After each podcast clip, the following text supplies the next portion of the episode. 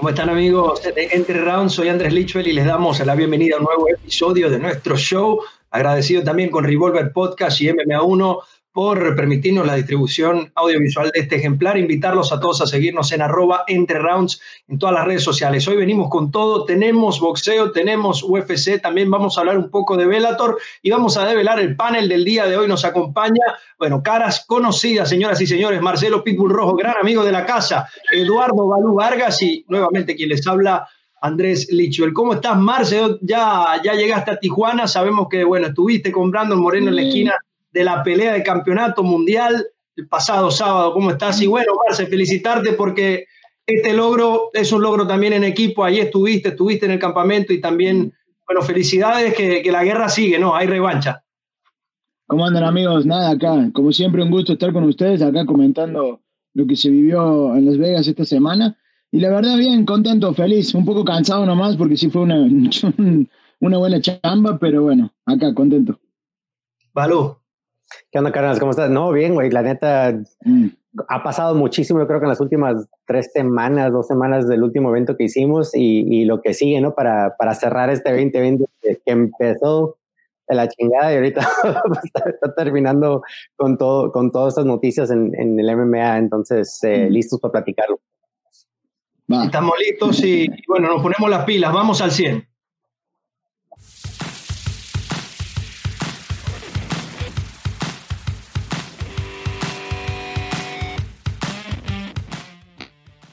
Hay dinero ya. Hay con bueno, nuestro segmento al Vamos a entrar en materia UFC 256 el pasado sábado. Vamos, vamos, a, vamos a empezar por lo más importante esta vez. Brandon Moreno contra Davidson Figueiredo, pelea de campeonato mundial. Terminó en, empate. Creo que las tarjetas eh, mostraron para mí algo adecuado. Creo que el empate estuvo bien, pero más, más allá de eso, eh, la guerra que dieron estos dos, la guerra que dio Brandon Moreno frente a un peleador que, que, lo decíamos acá, lucía imbatible. Llegó Brandon Moreno, tuvo otros planes y, bueno, dio una gran batalla. Para muchos, la mejor pelea en la historia de las 125 libras del UFC y, ¿por qué no?, la mejor pelea del año. Fue una verdadera guerra. Eh, les repetimos, Marcelo Rojo estuvo allí en la esquina de, de, Brandon Moreno. Entonces, Marce, échanos el cuento, cómo, cómo, cómo se vivió esa pelea, cómo se vivió el momento.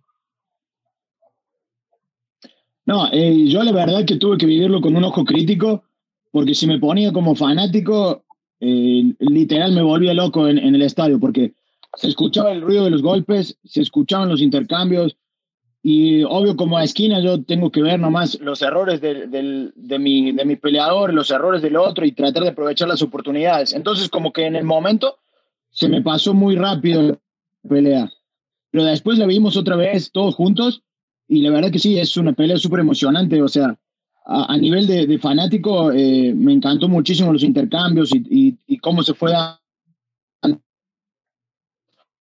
Eh, está bien, eh, nos sacó un poquito de ventaja en el último round, golpes significantes y, bueno, y con, con logró un derribo al último y que quedó posicionado dominando, que yo creo que eso fue lo que le dio el empate, si no hubiéramos, hubiésemos ganado la pelea.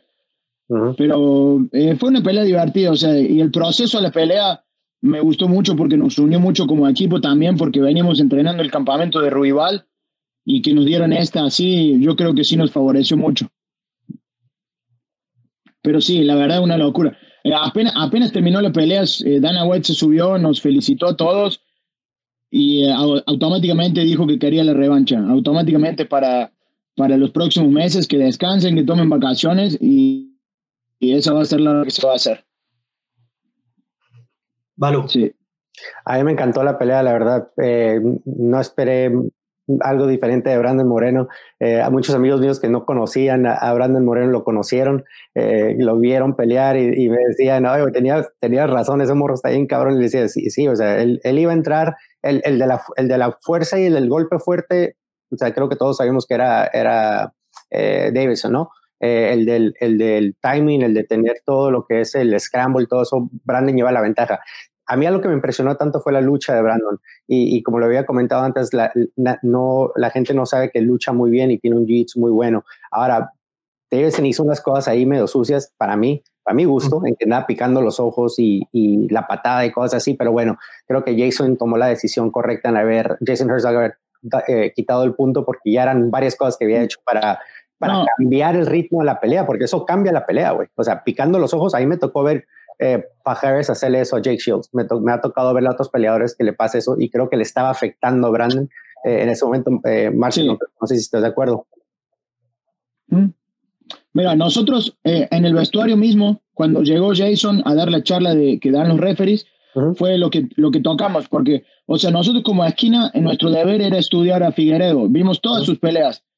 Eh, en aproximadamente ocho o nueve peleas utiliza esos recursos. Eh, eh, la gente no lo sabe, pero son recursos que, que utiliza para hacer tiempo, para descansar, para todo. En la mayoría de sus peleas lo hace. La mano abierta, empuja con la cara, o sea, empuja con las palmas abiertas, eso es ilegal. Lo que es ilegal es empujar así. O sea, si me están haciendo esto, está bien, si me están haciendo esto, está mal. Y en todas sus peleas lo hace.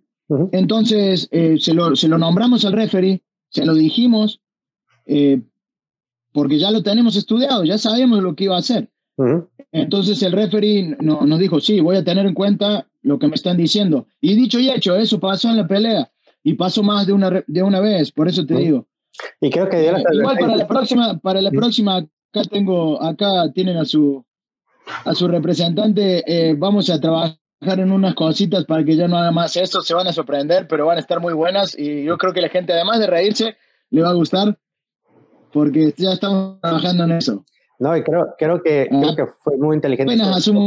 Por parte, por parte de ustedes son muy inteligentes en, en decir eso, porque a veces crees que, el referee lo va a ver o cosas así. Entonces, por eso, para muchos que no sabían por qué es que quitó el punto y decían, o sea, no, no es de que yo creo que Jason le estuvo dando advertencias durante la pelea, que yo escuché. Entonces, ya le había dicho del ojo, pero no paró la pelea, pero sí le dio advertencias. Entonces, el estilo de Jason es muy, eh, es muy de así, ¿no? Que él te lo dice, no para la pelea, pero ya cuando la cagas la segunda o tercera vez ya te llama la atención y es lo que, lo que pasó, que para mí fue lo correcto.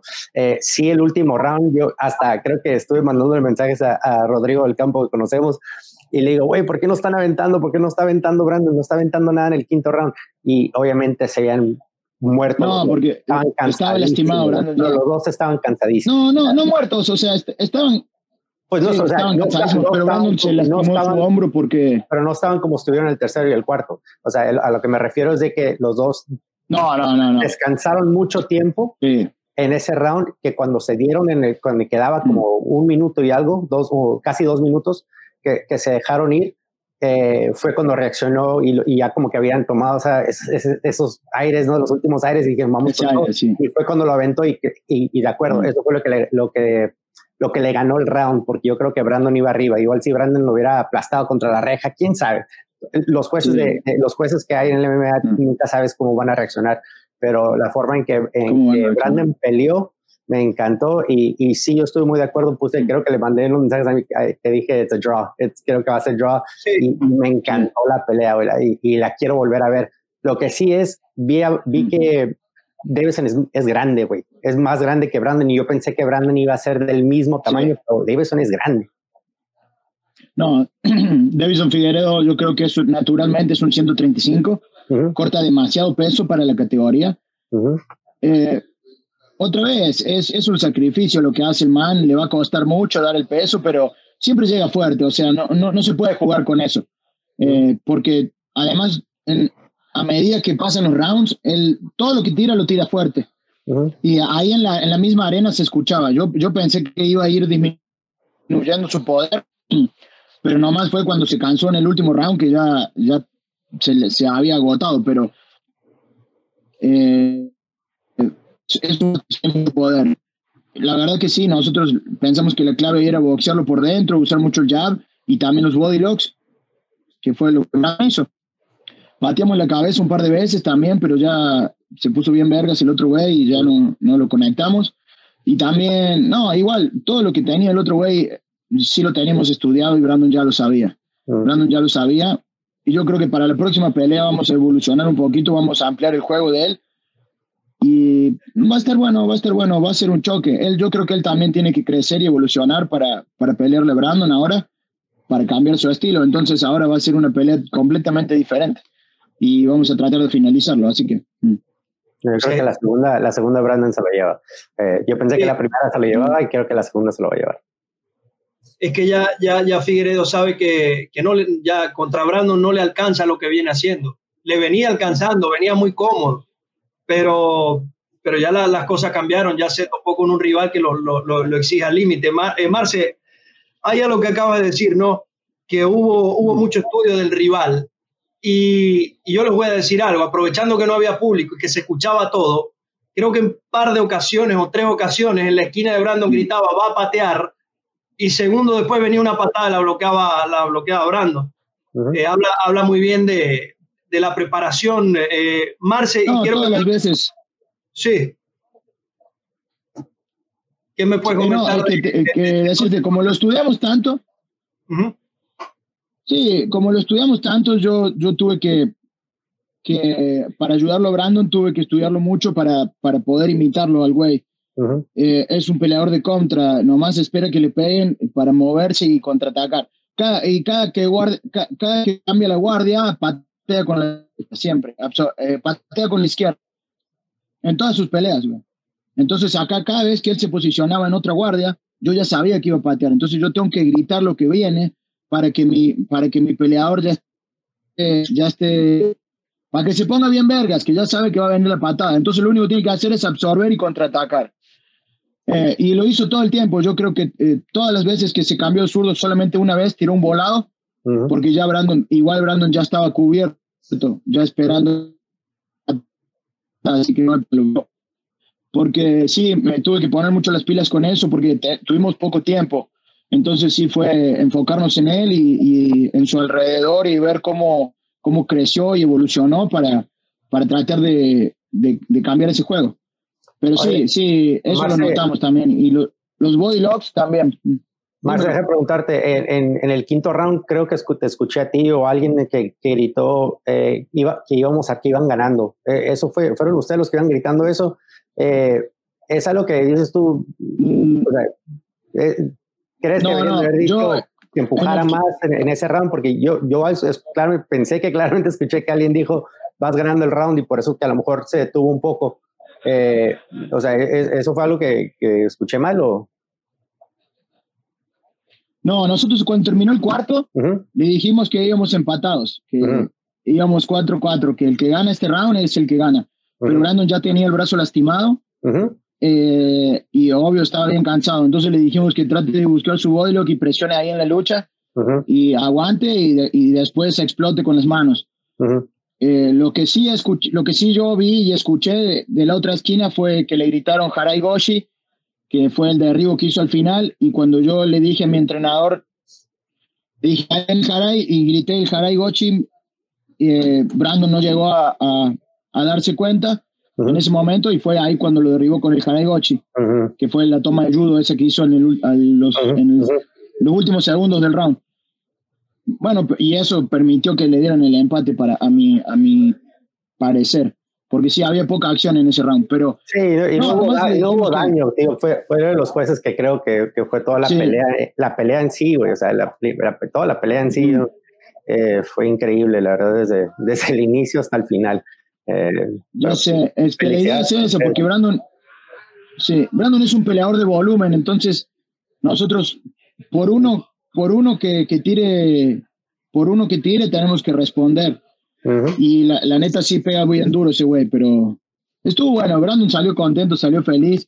Y, y también a mí, yo me sentí muy bien también porque es un trabajo que hacemos diario nosotros, día a día. Y aún así, todos los fanáticos, todos, todos los fans de UFC, todos siempre subestiman a los latinos. Se caen de risa, se pensaban que este Figueredo lo iba a matar. Seamos sinceros, ¿cuánto estaba de underdog? Eh, o sea, en las apuestas, en todo.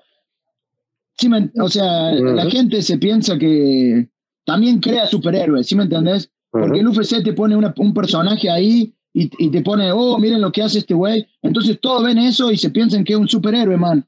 Yo apenas nos dieron esa pelea, sabía que Brandon podía, tranquilamente, porque yo venía estudiando semana hace rato. O sea, con el boxeo de él, con, con todo, con todo, con todo su arsenal, puede mostrar que es uno de los mejores. Pero ¿qué pasa? El UFC te levanta estos vatos y te los pone con, con una corona y te pone una super capa de oro ahí y los vatos se piensan invencibles. Entonces está bueno venir acá y pegarles una vergüenza y rectificarles que son personas. Sí, yo, el vato ese salió llorando. Cuando salió de la jaula se bajó llorando. Yo lo vi súper vulnerable. Y eso está bien, porque, o sea, no hay superhumanos. En este deporte todos suben y todos bajan, sí o sí, inevitablemente. Son peleas, eso se olvidan, son peleas y una pelea puede pasar cualquier cosa. Así que la verdad me voy muy contento por la vergüenza que le pegamos. Deberían, deberían. no, la verdad sí. Y viene más, viene más. Eh, hay que repetirlo. Sí. Brando Moreno, hecho en México, formado en México, entrena en México. Es un, un peleador latino puro. Acá no, no, no, no hubo, sí. no hubo atajo. Peleó por un campeonato mundial contra el mejor y ahí sí. lo vieron. Todo ojalá, aquí. ojalá, más, ojalá que, que, esta sea Brandon abriendo las puertas a, a muchos peleadores latinos que, que tienen el talento. Es, esa es la idea siempre, esa es la idea. Mm. A eso apuntamos todos. Vamos a, vamos a cambiar de, de tema, nos quedamos en la misma también cartelera. Eh, Marce, Tony Ferguson. Tony Ferguson que, volvió a quedar derrotado, segunda derrota en fila. Ya, bueno, ya nos terminamos de, olvidar del, Ferguson Khabib. Si antes era difícil, ahora es imposible. Pero hablar de Tony Ferguson, que yo supongo va a tomarse un tiempo libre, este no ha sido un año fácil para él, pero ¿crees, crees Marce, que, que, Tony sigue perteneciendo a ese selecto grupo del tope de una división que sigue sumando nombres y que, y que sigue viéndose muy bien? Sí, mira, eh, yo en lo personal eh, pienso que tu éxito depende mucho de, del equipo de trabajo que tú tengas alrededor. Y nosotros como peleadores tenemos que tener la mente abierta de siempre seguir aprendiendo. Y para eso eh, necesitas un head coach. Para, para que alguien te guíe en tu camino en esto, necesitas una persona que sepa hacerlo, un head coach. Eh, yo creo que ese es uno de los problemas que tiene Tony Ferguson. Él no tiene un head coach, él tiene compañeros de entrenamiento de su equipo nuevo, que recién está armando su equipo, uh -huh. recién está amoldándose a eso y eso es, eso es un problema. Si él, yo creo que si él no decide cambiar, o sea, estar con un entrenador eh, que lo guíe en el camino, no, no va a mejorar. O sea, no, no, porque él, él cayó a la Five Week con sus, con sus compañeros de entrenamiento. En la sí. Siguió entrenando como, como diario lo hace. Eh, yo creo que es un poquito mucho para eso. Nosotros generalmente, eh, nuestra nutricionista y nuestro, nuestro psicólogo deportivo y nuestro, y nuestro preparador físico, en, en la Five Week, o sea, es el, el, entrenamiento es leve y nada para que tu cuerpo descanse mucho más. En la Five Week el peleador tiene que ser la reina. Entonces le llevan su comida, le hacen sus entrevistas, entrena unos 40, 45 minutos para que su para mover la sangre nomás y para estar activo y para estar, o sea, lo que, lo que dicen ahí sharp, para mantenerse afilado y nada más, y nada más. Eh, Tony Ferguson estaba corriendo, estaba haciendo sprints, estaba levantando pesas, es, eh, estaba haciendo un montón de cosas que para pa él le funcionan, porque, no sé, se ve que hace siempre eso. Uh -huh. Y yo lo vi ahí con mucha energía y lo vi con un montón de buena vibra. Yo pensé que iba a ganar esa pelea, pero a lo que voy, si te pones a ver los datos así, tiene que ver mucho eso. Yo para mí, su, que no tenga un head coach ahí, bastante y porque también le puede decir, che, me parece Tony que esto no deberíamos estar haciendo, debería estar descansando, debería estar haciendo fisioterapia ahí, no sé, pero pues no sé, la verdad no sé, él, él tiene siempre la actitud de, de ir a, a, ganar y con esa mentalidad que tiene una mentalidad muy fuerte, pero pues llegó Oliveira con todo eso que le, y fue un dominio total, la verdad que no sé, para mí el problema es, es eh, radica ahí en el head coach, pero pues cada vez que, que hablamos de, de, esta división mm. sale un nombre nuevo. Hace, eh, hace una semana Rafael Dos Años hacía su regreso, lo hacía de gran manera, entra en el ranking y ahora Charles Oliveira brinca al número 3, después de derrotar muy bien, con contundencia a, Tony Ferguson. Balú, ¿cómo, ¿cómo viste esta pelea y cómo ves esta división? Porque cada vez son más nombres, está, está Javib, está Gaethje, está Poirier, está Conor, está Chandler, está Hooker, hay cada vez más nombres. Sí, para, mí, para mí sigue siendo una de las divisiones más difíciles en el UFC. Creo que es de las y, lo lleva haciendo por creo que los últimos 8 o 10 años. Eh, ahí la cosa es que todo el mundo está empezando a hablar de que, ah, Khabib, o sea, ¿qué hizo mal este Tony Ferguson? Nada, güey, se enfrentó contra una pared que, se, que, de, que de este cabrón se llama Charles Oliveira. O sea, Charles ya lleva ganando pelea tras pelea tras pelea. El problema es que se está perdiendo entre los demás nombres porque no es Khabib, no es Conor, no es eh, este Tony Ferguson. Eh, Tony, cuando fue el primer derribe, puso la misma cara que hizo este Tyrone Woodley cuando Usman lo llevó al piso. Es de que se hizo checked out, ¿no? Y, y, a lo que está diciendo Marce, sí estoy de acuerdo con lo que dices, Marce, pero también Tony Ferguson es Tony Ferguson y ha llegado a donde está porque entrenan de cierta manera. Hay ciertos peleadores que no puedes entrenar y, y, y, me ha tocado estar con peleadores de alto nivel que no les puedes decir porque ellos llegaron ahí por sus huevos y así se van a quedar y así es como piensan. Eh, es muy difícil ponerle a un head coach y, a, a, punto como están ahorita, es muy difícil como él que quiera hacerle caso a que le vaya a decir, tienes que hacer esto. Eh, me ha tocado ver eso, ¿no? Y, creo que tú también lo has visto con peleadores de alto nivel. Eh, creo que nomás ya se está topando con lo que son los mejor de lo mejor. Y, y, lo ganaron. O sea, Gaethje no se esperaba que Gaethje lo pudiera terminar porque él había entrenado para Khabib dicen, ¿no? Que se, que se preparó para un grappler, entonces Gaethje lo, sorprendió con tanto golpe.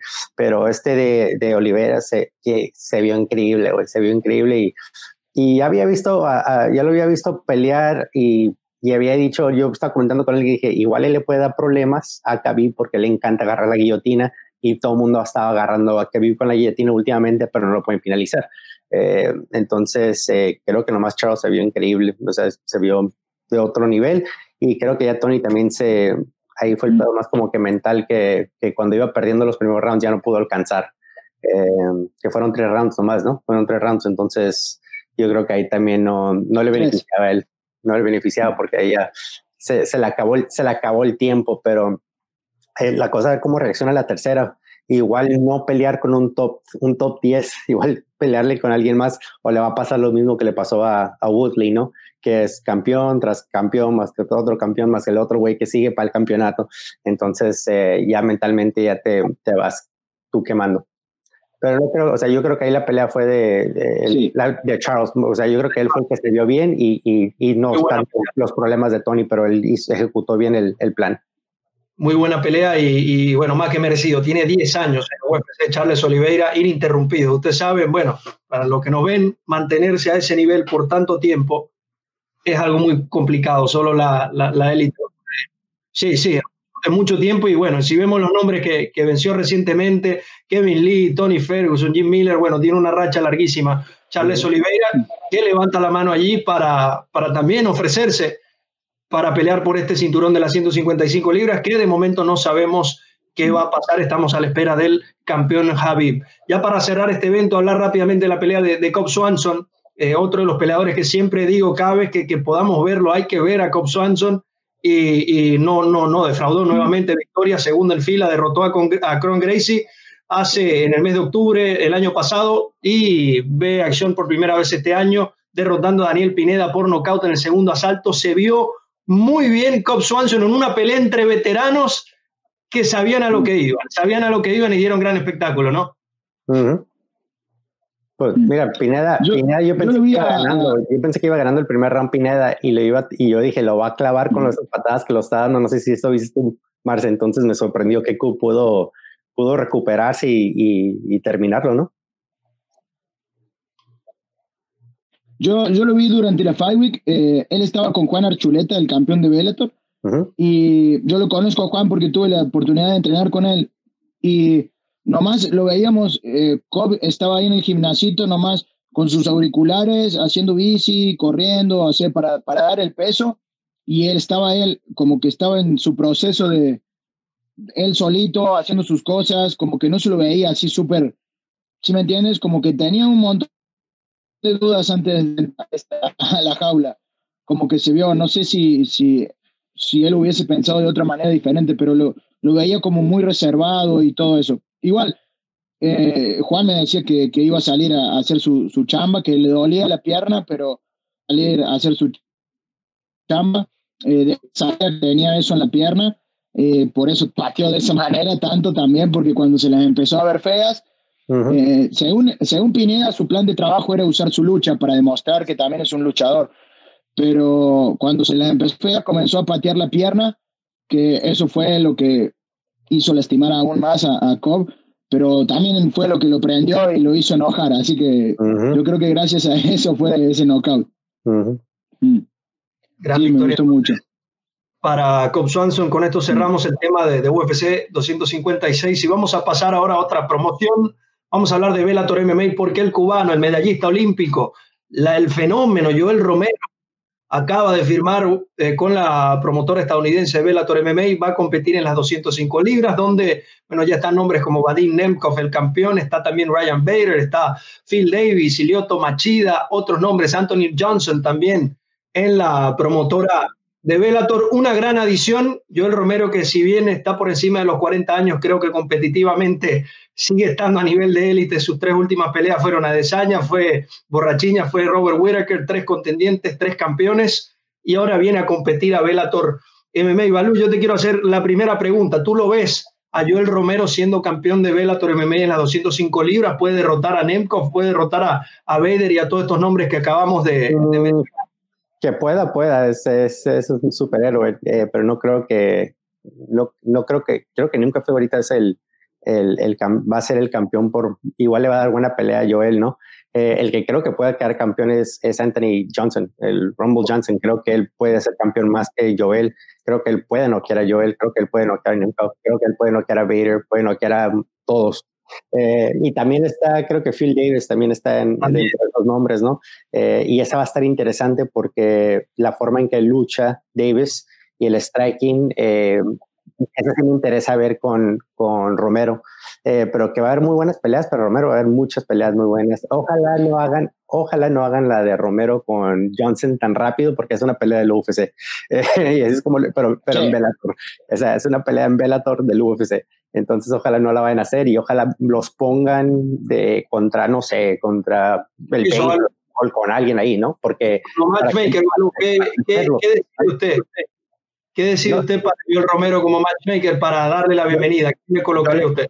Yo le pongo, le pusiera como un Ryan Bader, que era el ex campeón, eh, que, que, fue derrotado. O le pones, no sé, a un Liam McGeary si es que todavía está peleando. Eh, ponerle a alguien para hacer la introducción, porque él también lleva que dos, dos, dos pérdidas, ¿no? Joel Romero.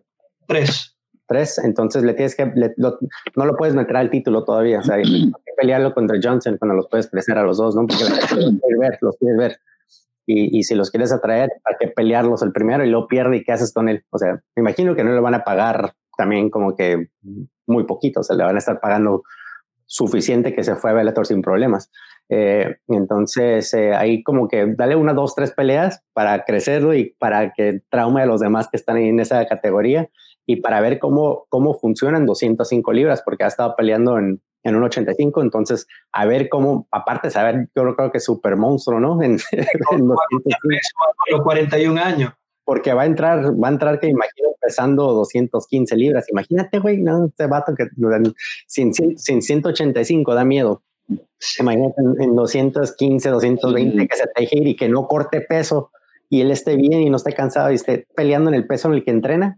Uh, va a estar poca madre. No, pero pero igual el que da miedo en esa categoría es Rumble Johnson. 205 de ese, de ese, man.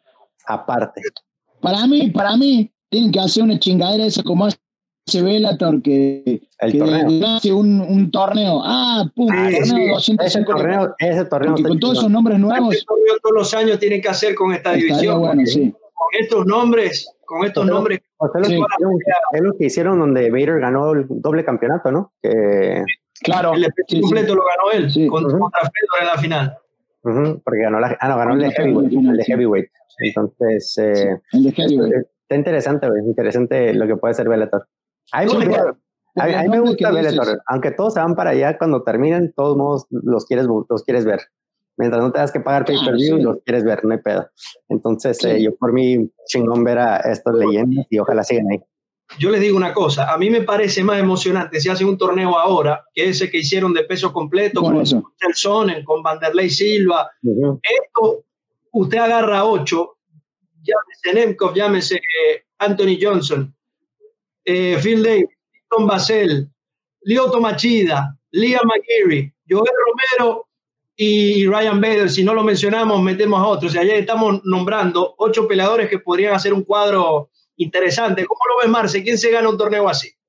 Entre ellos. Vale, estamos armando la cartelera Vela, todo boludo, que me pague, no, no jodas. claro. Para mí, yo, yo sigo, sigo siendo, para mí gana Johnson, Anthony Johnson. Sí, tiene mucho poder. Sí, sí, yo le veo a Johnson, pero acuérdate que el que, ah, acuérdate que ese Superman, la lucha, lo, los luchadores lo, ¿cómo se llaman? Lo matan. Por eso, y por eso. Y esos son muy buenos luchadores los que están ahí. Vader creo que lo puede llevar al piso, aunque, ya, lo clavó. Johnson lo clavó a Vader, ¿te acuerdas que lo tenía boca abajo, aplastado? Y Simón, aplastado. por, eso, me gusta. Que lo regresó a la primaria y luego Joel me, me interesaría ver cómo, cómo pudiera tratar de llevar a, a Johnson al piso. Entonces está interesante, güey. Sí, Anthony Johnson. Va a estar bueno, va a estar bueno. Se vienen cosas buenas para el 2021. Anthony Johnson definitivamente un monstruo. En el peso que pelea lo hemos visto en muchas divisiones haciendo exactamente lo mismo, destruyendo. Solo hay que ver cómo regresa. Tiene mucho tiempo sin, sin pelear, pero bueno, esperamos en 2021 tener esa posibilidad. Entramos al último tema que tenemos al 100. Vamos a hablar de boxeo, señores, sí, porque Saúl El Canelo Álvarez sigue subiendo en las divisiones, sigue buscando más campeonatos, se enfrentará a Callum Smith este sábado, un oponente que sí, muy grande de tamaño, se ve una diferencia bastante considerable en comparación con Canelo Álvarez. Smith eh, mide 1,91, tiene también una, un reach bastante alto, pero honestamente creo que Canelo Álvarez va a ser una gran pelea desde adentro, va a trabajar al cuerpo. No sé si se vaya a poder llevar la pelea por finalización tomando en cuenta la diferencia de tamaño, pero sí creo que por la decisión Canelo Álvarez eh, va a conquistar otro cinturón más. No sé quién quiere empezar a analizar esta pelea, pero yo, yo lo veo de esa forma. Veo un Canelo Álvarez trabajando mucho al cuerpo, trabajando mucho el upper y ganando por las tarjetas. Balú. Pues mira, no, el box no lo mío como para andar criticando tanto, pero soy muy fan del box. Y como lo hacen, la diferencia que, le, platico a mucha gente, eh, que las estrellas del box eh, diferente a los del MMA es que puedes escoger a tu oponente para verte bien. Entonces, eh, Canelo no escogió este güey para, perder, ¿no? Entonces, eh, es la primera vez que se separa de Golden Boy, está haciendo la promoción de él. él, él, tiene los derechos para, para, la televisión en lo que es Latinoamérica. él está con Dazón en Estados Unidos para cumplir el trato, pero lo que él está, está vendiendo la pelea y está vendiendo su imagen, ¿no? no sé si viste la última pelea de Anthony Joshua eh, que peleó, el que le pusieron no era de los top 3 que hay. Entonces la diferencia del box es de que ellos se crecen entre ellos mismos, se hacen, se hacen lucir, ¿no? Eh, y, y, es algo que, que, que, yo siempre se me hace súper interesante del box y todos nos la comemos. Entonces eh, lo que nos gusta es, yo soy fan de Canelo, quiero ver cómo va a salir, pero creo que esta lo va a pisar. ¿Cómo la ve Marce Smith? Que ah, por ¿Cómo, cómo ve la... con para mí en el Canelo con un lío, no sé si en el 6 o en el 7, pero no va a durar tanto. Eh, son peleas que, y eh, de hecho ya, ya estuve leyendo y ya le están buscando próximo rival al Canelo. Ya, ya quieren que hay, hay varios, varios morritos de California que vienen bien, que, que son muy buenos y ya quieren que peleen contra el Canelo. Eh, si es el box. a, mí me gusta mucho el deporte pero para mí gana el Canelo relativamente fácil. Sí, sí, yo creo que sobre el papel el Canelo es gran favorito. Creo que el tamaño es lo que tiene a favor Smith, si se quiere, porque en cuanto al boxeo, lo que ha demostrado Canelo en cuanto a técnica boxísticamente es muy superior a, a la de muchos el, al sol de hoy. Entonces creo que, que será un triunfo para, para el peleador mexicano y seguir viendo cómo evoluciona, sigue evolucionando su carrera, si va a querer seguir subiendo, si le va a parecer más atractivo alguna mm. super pelea, no lo sabemos, no lo sabemos porque en este mundo de los deportes de combate, sobre todo en los últimos tiempos, ha pasado absolutamente todo. Balú, ¿usted qué opina de, de, este chico? ¿Cuál es el apellido? Paul. Ah, Paul. Logan, Paul. Jake, Paul. Ay, no, ese, ese va a terminar boca abajo en una banqueta, no creo que va a llegar a un ring ese cabrón.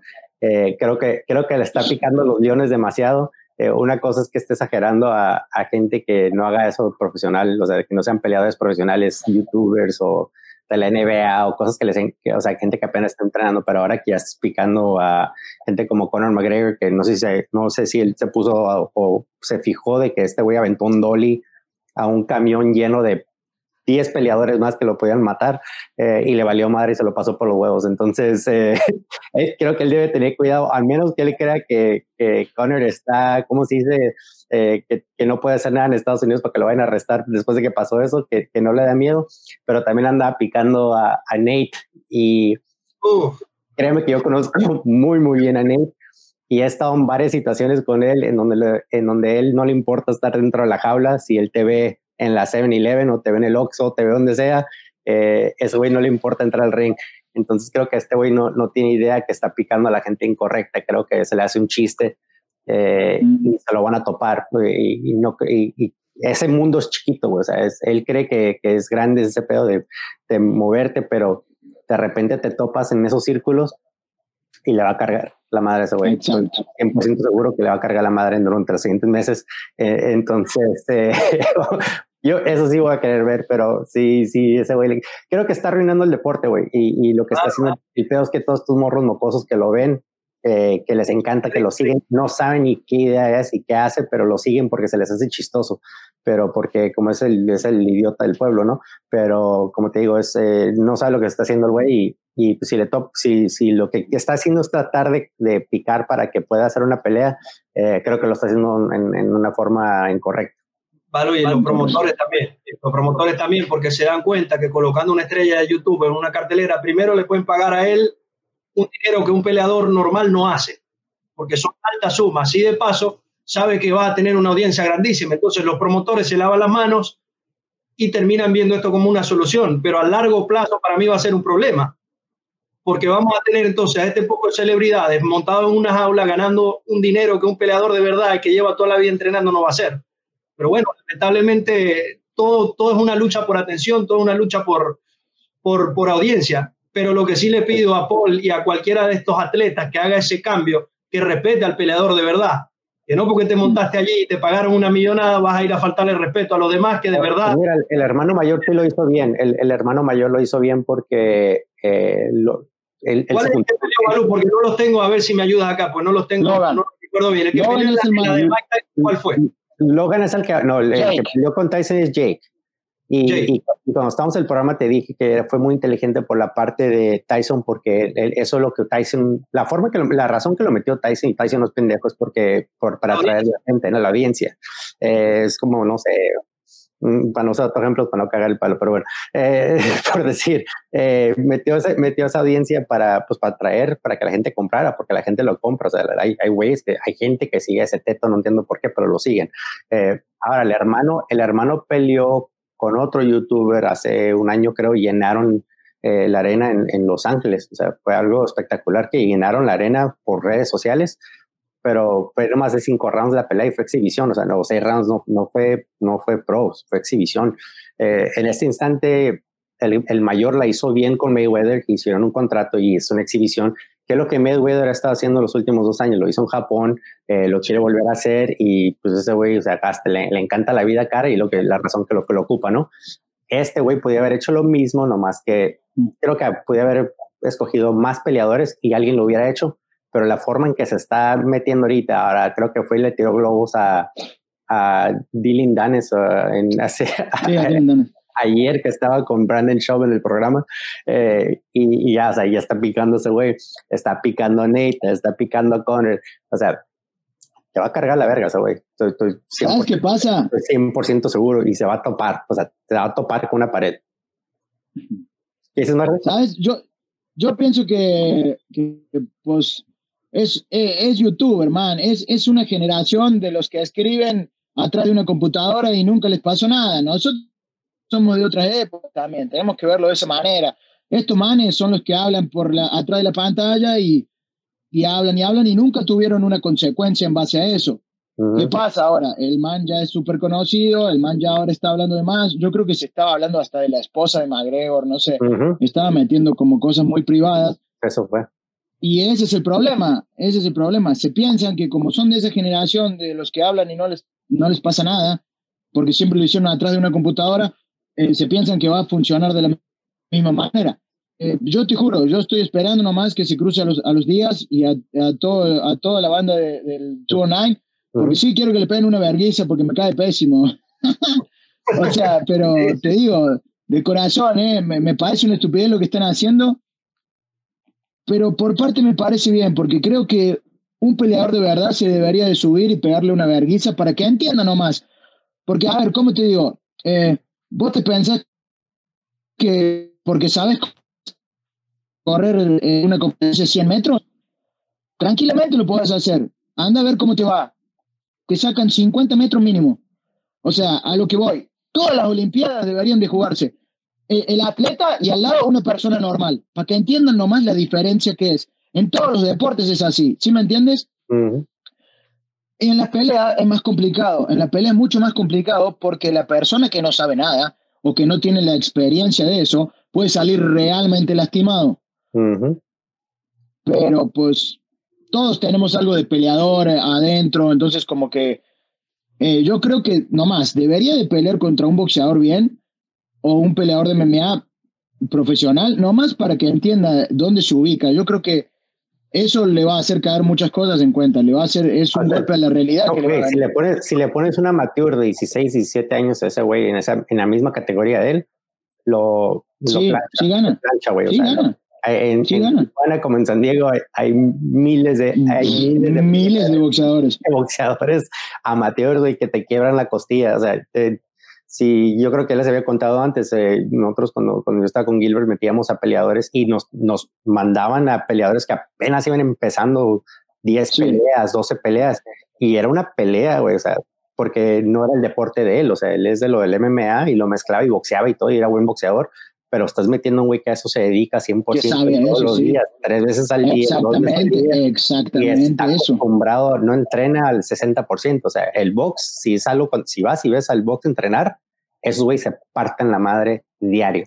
O sea, y se pegan y nadie es de que no, hay que ir rápido y ligero, o sea, ligero y rápido, no, ahí, te parten tu madre, güey.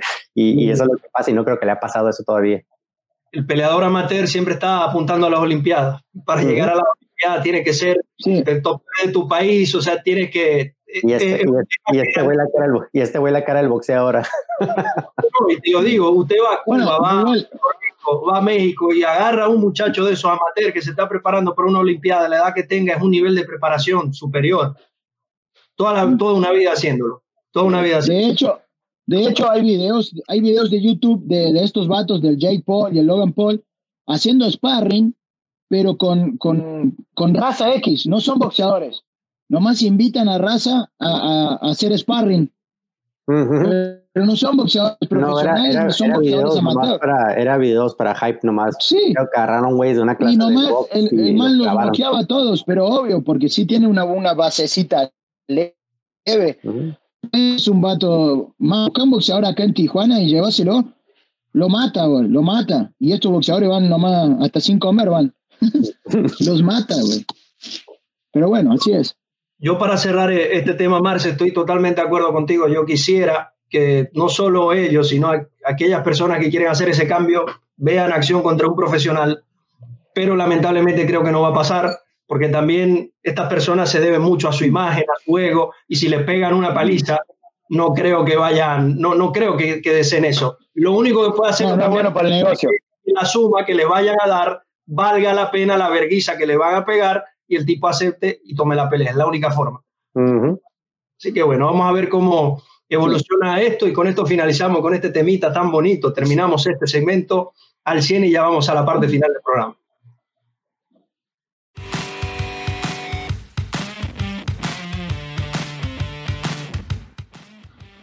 Entramos en la etapa final de Entre Rounds y vamos a conversar un poco con nuestro, más que un invitado, gran amigo, Marce Rojo, amigo de la casa en Entre Rounds. Marce, ya, ya estás en Tijuana finalizando el año, ha sido un año bueno, complicado para todos. ¿Cuáles son los planes para 2021, Marce? Te hemos visto, no has dejado de entrenar, has estado allí a tope todo este tiempo. ¿Cuáles son los planes para el 2021? Bueno, como saben, eh, este año no peleé por todo esto de lo de eh, tuve ciertos problemas con la visa también, ahora estamos trabajando en eso. Eh, entonces este año me dediqué más a, a, crecer como peleador. Evolucionó mi físico, evolucionó mi juego de piso, evolucionó mi lucha, mi boxeo. Eh, me tomé este tiempo como para crecer en cada uno de los aspectos y yo también de vivir las experiencias más de cerca, así como también analizando peleas, y, todo ese tema para seguir creciendo en esto, porque fue un año bien frenado para mí que, que también lo necesitaba, porque vengo de una carrera bien heavy, yo he, peleado hasta cinco veces en un año, la verdad que mi cuerpo estaba bien cansado y, yo creo que este tiempo me sirvió mucho para crecer a mí en todos los aspectos, eh, creo que mentalmente y también físicamente. Ahora estoy solucionando unos temas de, de mi visa de trabajo de Estados Unidos y yo ya creo que para febrero o marzo ya estaré peleando.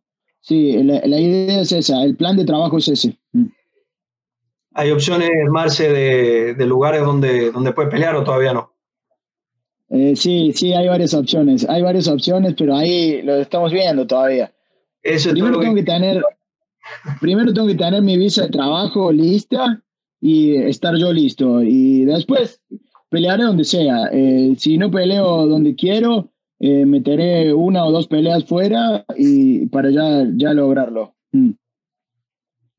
Pero no, lo, importante es que también creció como, crecimos acá en Tijuana como equipo, ahora tenemos una instalación bien grande y, y bueno, por suerte, a pesar de la pandemia, seguimos entrenando y todo, entonces eso nos ayudó muchísimo y el 2021 se viene, se viene un, un, un, 2021 bien para los latinos. Yo creo que eh, ya estuvimos muy callados, eh, eh, ya tuvimos muchas, muchas contras este año con todo lo que pasó, pero yo creo que el, año que sigue, bueno, ya no hay punta de la espada y ahora nomás tenemos que abrirlo nosotros. Va, van a haber buenas peleas para mi equipo y para todos todos los demás latinos y nomás hay que seguirle echando ganas que vamos a llegar. Sí, de acuerdo, yo creo que el 2021 va a haber bastantes oportunidades y creo que va a haber una, un buen empuje para, para el deporte en, en, Latinoamérica, no solamente desde México, pero hasta el, hasta sur. Pues mira, güey, si, si, si ocupas un paro para, si ocupas un, paro para tus papeles, te cobro un 75% y me caso contigo, pero me tienes, yo soy tu manager y la chingada y todo. No nada, nada. quiero, la primera, quiero la primera playera de, de, de, rojo de luz. No, pero mira, güey, no, o sea, ha sido súper difícil para, para todos y, y, la paciencia creo que ha sido lo, lo, lo, que con más han tenido que batallar la mayoría de los peleadores, porque como contigo que platico, he platicado con varios, eh, que eso creo que fue el golpe más fuerte, ¿no? De, de no poder salir y, y, y todas las, las barreras, obstáculos que hay para poder conseguir la visa, para poder pelear y, y andas viendo gente que anda peleando que no debería estar peleando, sí, o sea, etcétera. Eh, eh, eh, ¿qué, ha estado pasando, Marce? No sé si has podido hablar con gente o compañeros todos en Argentina. Eh, ¿Cómo está la situación ahí? ¿Está, o sea, peleadores de ahí están saliendo más ahorita o, cómo está la cosa ahí? Sí, en, en, Argentina, de hecho, en Argentina, hace poco mis compañeros, compitiendo mis alumnos, Juan Díaz y Esteban Ribovics, eh, lograron eh, salir del país para ir a pelear a Perú y los dos se llevaron las peleas. Bueno, eh, de hecho Esteban fue campeón de, ese, de la organización del Perú Fighting.